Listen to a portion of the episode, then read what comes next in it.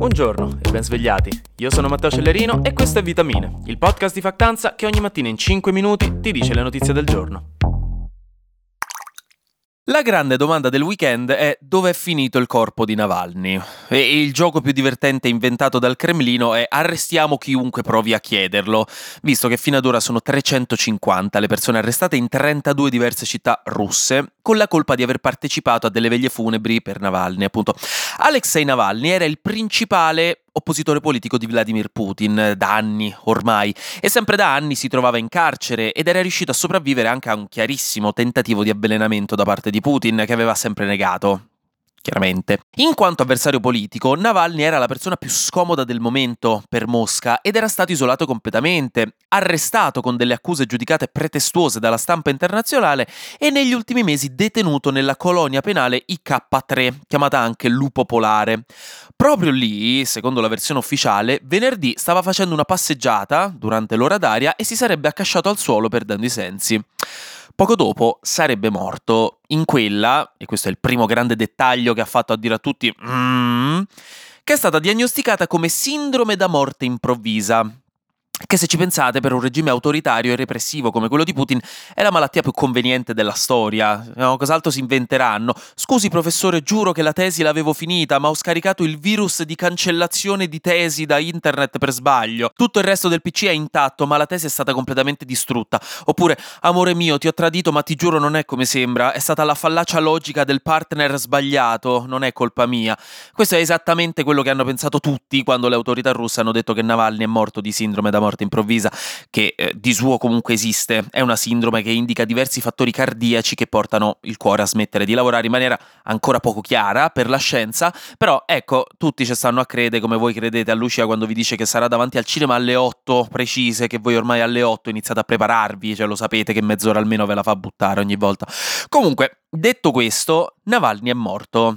Era il principale oppositore politico di Putin, l'unico barlume di democrazia in un regime autoritario, anche se bisogna specificarlo, pure Navalny non era esente da colpe, da un punto di vista politico non era esattamente Don Matteo, soprattutto in passato dove aveva avuto idee anche di estrema destra, razziste e ultranazionaliste, questo per contestualizzare, però comunque negli ultimi anni era diventato il simbolo anti-establishment e anticorruzione in Russia, quindi era diventato anche l'indesiderabile numero uno, anche perché aveva molto seguito sia interno che internazionale. Era diventato molto pericoloso. Comunque, ancora tre giorni dopo la sua morte, il corpo non è stato visto. Non si sa di preciso dove sia. Ci sono state alcune testimonianze che hanno detto che era già stato portato all'obitorio della città vicina, Salekard, ma la madre arrivata lì non è ancora riuscita a vederlo. Qualcuno dice invece che non c'è mai arrivato all'obitorio, qualcun altro ha dichiarato che c'è arrivato e aveva sul corpo tutta una serie di lividi ricollegabili a un attacco epilettico.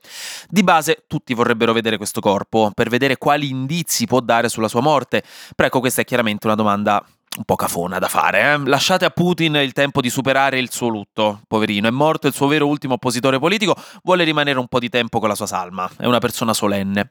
Scherzi a parte, la comunità internazionale ha chiesto chiarezza, ha chiesto che vengano date le informazioni veritiere su quanto successo e magari anche che si smettano di arrestare le persone che si sono mobilitate in supporto di Navalny.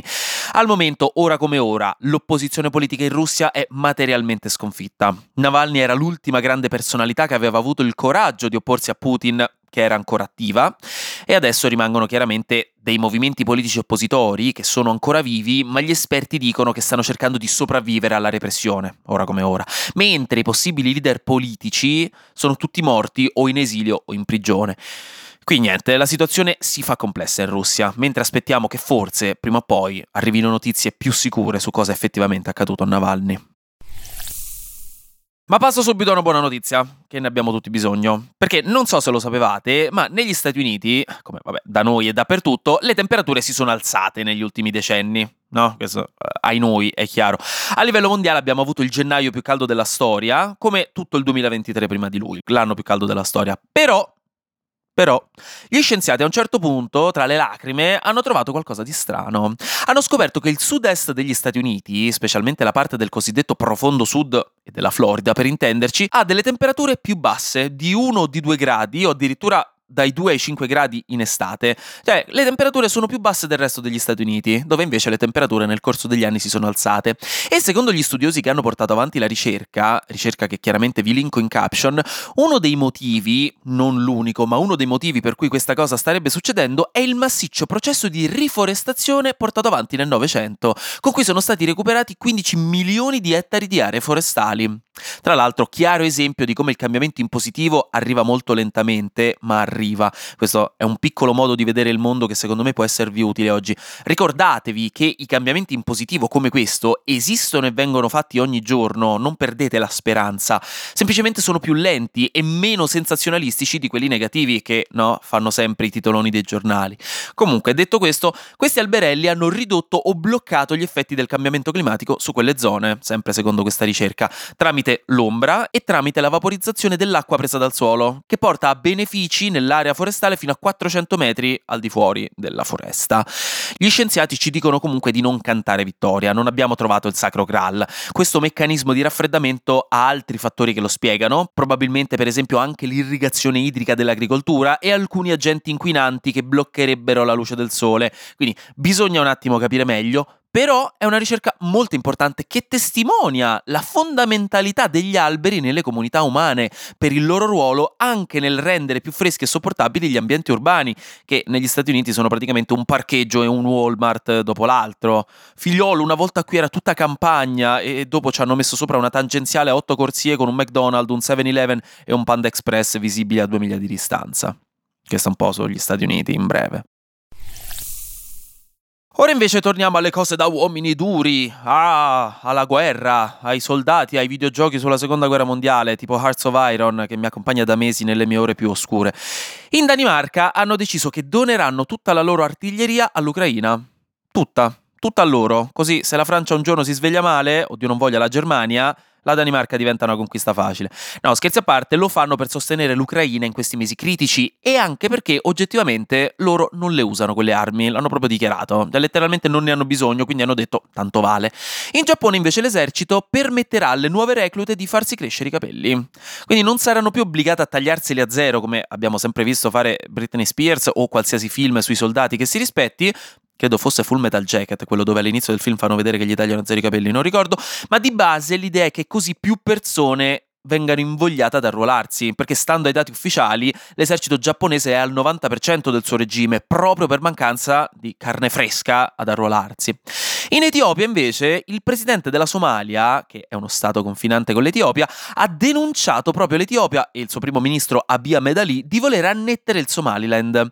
Il Somaliland è l'ex Somalia britannica ed è uno staterello piccolino confinante con la Somalia da cui si è dichiarato indipendente nel 91, con tanto di guerra civile che continua ancora oggi. Quindi il Somaliland si è dichiarato indipendente dalla Somalia. L'accusa che viene fatta dalla Somalia è quella di aver firmato un accordo con cui l'Etiopia avrà accesso ai porti sul mare del Somaliland, perché l'Etiopia di suo invece non ha accesso al mare, e in cambio l'Etiopia riconoscerà a livello internazionale l'esistenza del Somaliland, che per ora non è riconosciuto praticamente da nessuno. Quindi anche qui staremo a vedremo che cosa succederà. Per ora le informazioni sembrano essere ancora un po' fumose. E finiamo questo lunedì con la rubrica scientifica di vitamine, perché si sta parlando di carne coltivata in laboratorio su chicchi di riso, in quello che molti titoli stanno presentando come un mostro genetico che ah, l'Unione Europea vuole costringerci a farci mangiare insieme alla farina di grilli, maledetti, non ci avrete mai. Mettiamo ordine.